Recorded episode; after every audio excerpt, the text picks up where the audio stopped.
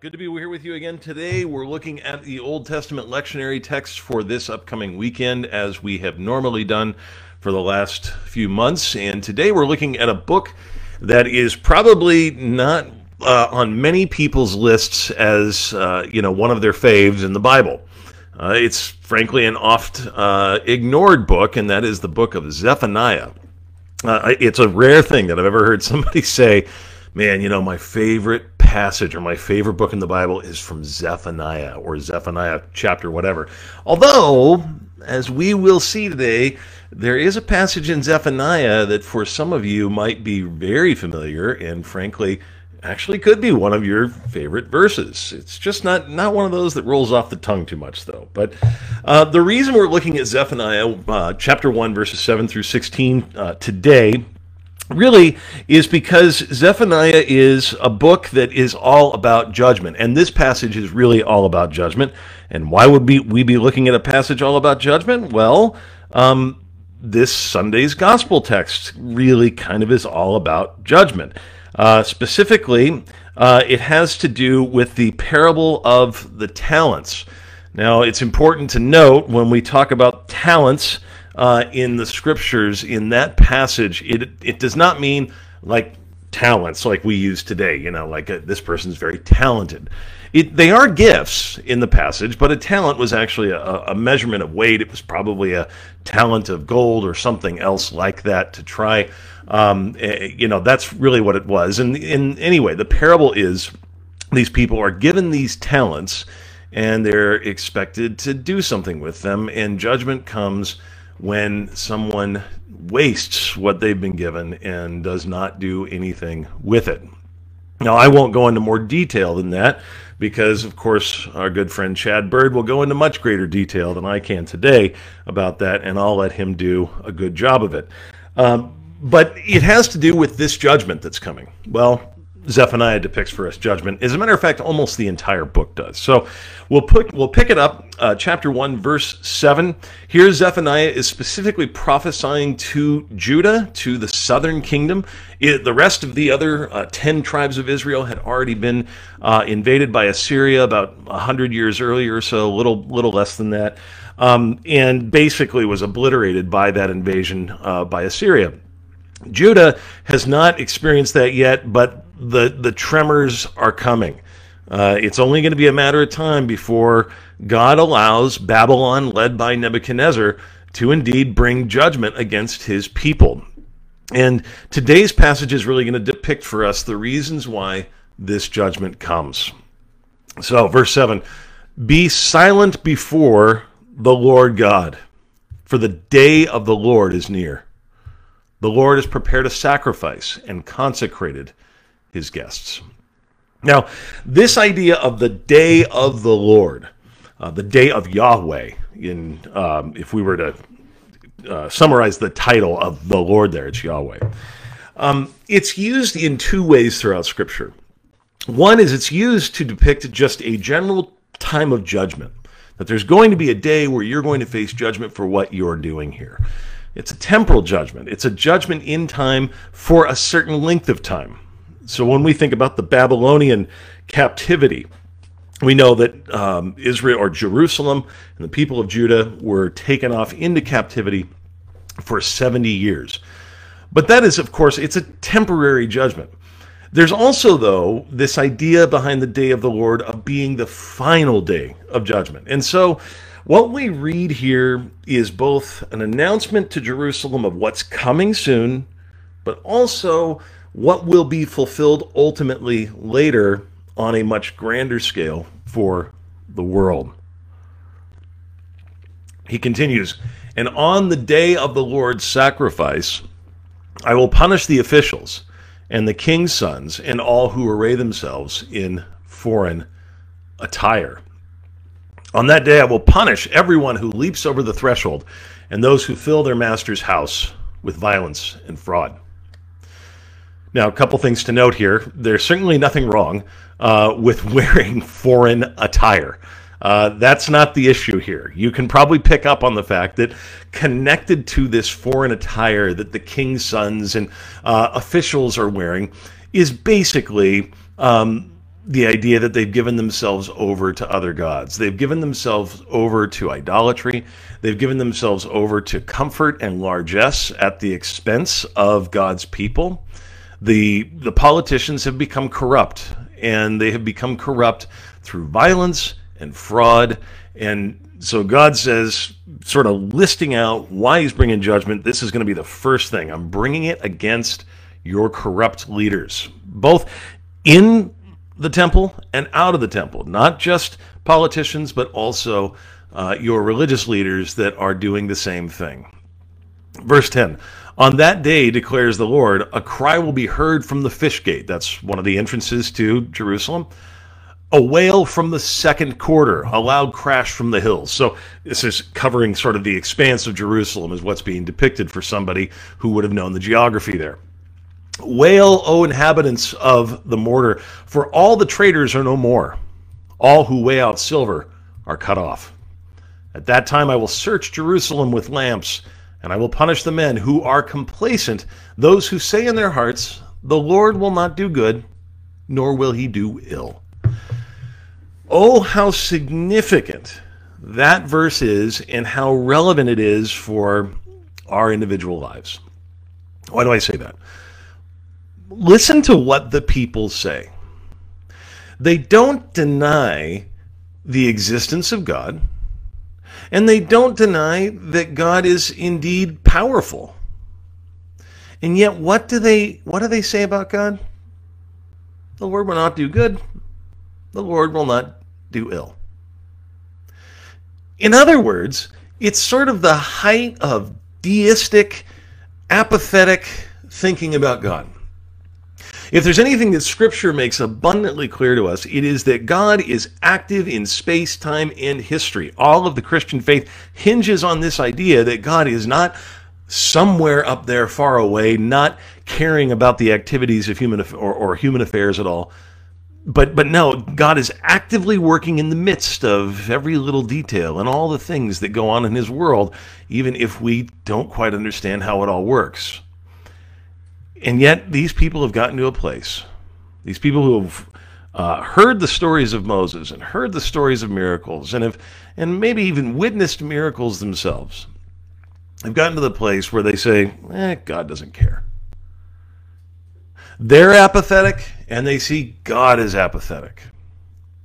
Now, I would dare say that one of our biggest problems in American Christianity today is a genuine sense of apathy.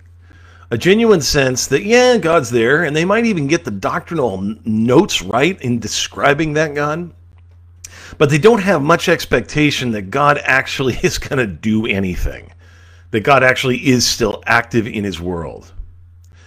But friends, it is a fact that every time we gather around word and sacrament, God is in fact doing something. That he is in fact forgiving sins, that he is in fact transforming lives. That is happening through those means of word and sacrament. But these people have gotten to the place where they say, doesn't really matter, who cares? So God says, verse 13, their goods shall be plundered and their houses laid waste. They build houses, they shall not inhabit them. Though they plant vineyards, they shall not drink wine from them. They won't have any economic prosperity, in other words. No matter what they try and do, they'll just be thwarted at every angle. The great day of the Lord is near, verse 14, near and hastening fast. The sound of the day of the Lord is bitter. The mighty man cries aloud there. A day of wrath is that day, or anger. A day of wrath is that day, a day of distress and anguish, a day of ruin and devastation, a day of darkness and gloom, a day of clouds and thick darkness, a day of trumpet blast and battle cry against the fortified cities and against the lofty battlements. And that is our passage for this Sunday's Old Testament reading. Now you might hear that and you go, good night, nurse. There doesn't seem to be a lick of hope in that thing. And frankly, folks, you would be right. There is not a lick of hope in this passage at all. It is just a promise of pure, unadulterated judgment against God's people for their apathy, for their idolatry, for their willingness to trade their Lord in for a bag of rice and a cup of wine. It was generations of God warning them that if they didn't repent, this would happen. And now the day is coming. And one day that will be true for this whole entire world. We know that it was true for Jerusalem when Babylon indeed invaded and took over. We know it was true for Jerusalem when Rome destroyed the temple and did much of what's described here, destroying Jerusalem and really never bringing it back in AD 70. We know that these judgments take place, and we know that this judgment one day will take place for the entire world. One day, God will say, enough. Enough with my creation destroying itself, destroying each other, dividing over everything. Enough. I'm done with it. But even though there is the promise of judgment, even though this passage is basically almost 100% law, and it is, if you go a little further in Zephaniah chapter 3, and you have to remember, it's all sort of one oracle. It's all one big prophecy. Even as God is promising darkness, gloom, wrath, it's coming, it doesn't end there. Because it's like so often, whenever you see this talk of great judgment coming, it's like God he's not comfortable with that being the final word to his people. He's just not. He's not comfortable with leaving people with the law. Preachers, take note. Because the very end of Zephaniah ends in chapter 3, verse 9 with this, a complete change after judgment has come. For at that time I will change the speech of the peoples to a pure speech, that all of them may call upon the name of the Lord and serve him with one accord. From beyond the rivers of Cush, that would be somewhere in Egypt, my worshipers, the daughter of my dispersed ones, shall bring my offering. On that day you shall not be put to shame because of the deeds by which you have rebelled against me. For then I will remove from your midst your proudly exultant ones, and you shall no longer be haughty in my holy mountain. But I will leave in your midst a people humble and lowly. They shall seek refuge in the name of the Lord, those who are left in Israel. They shall do no injustice and speak no lies, nor shall there be found in their mouth a deceitful tongue. For they shall graze and lie down, and none shall make them afraid. Sing aloud, O daughter of Zion. Shout, O Israel. Rejoice and exult with all your heart, O daughter of Jerusalem. The Lord has taken away the judgments against you. He has cleared away your enemies. The King of Israel, the Lord, is in your midst. You shall never again fear evil. On that day it shall be said to Jerusalem, fear not, O Zion. Let not your hands grow weak. The Lord your God is in your midst, a mighty one who will save. He will rejoice over you with gladness. He will quiet you by his love. He will exult over you with loud singing. I will gather those of you who mourn for the festival, so that you will no longer suffer reproach. Behold, at that time I will deal with all of your oppressors, and I will save the lame and gather the outcast, and I will change their shame into praise and renown in all the earth. At that time I will bring you in, at the time when I gather you together, for I will make you renowned and praised among all the peoples of the earth, when I restore your fortunes before your eyes, says the Lord. I told you, God's just not comfortable leaving people under the law, because those are the very last words of the book of Zephaniah, of the prophecy that God gives, even as he's unleashing judgment against the people, rightfully so, and is telling them, if you don't repent, this is coming. At the very end, he can't help but give them a promise. This is law and gospel doing its work, folks. The law comes and kills the sinner, threatens the sinner, compels the sinner to acknowledge that they've blown it and they need mercy. And then the gospel comes and says, you have mercy on account of what Jesus Christ is doing for you. At this point, it was on account of what Jesus will do for you. on account of what my anointed one will accomplish for you. And for us, it's a promise on account of what Christ has accomplished for us some 2,000 years ago.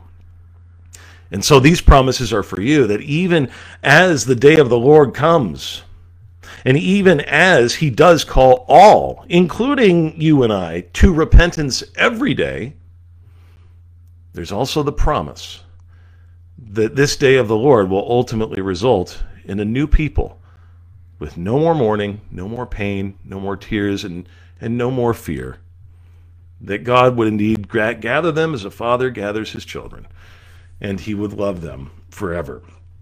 So that is the good news of Zephaniah, and the good news even, yes, of the day of the Lord. That's this Sunday's Old Testament lectionary text. I hope you have a wonderful Tuesday and a wonderful rest of your week, and we'll see you next Tuesday. God bless.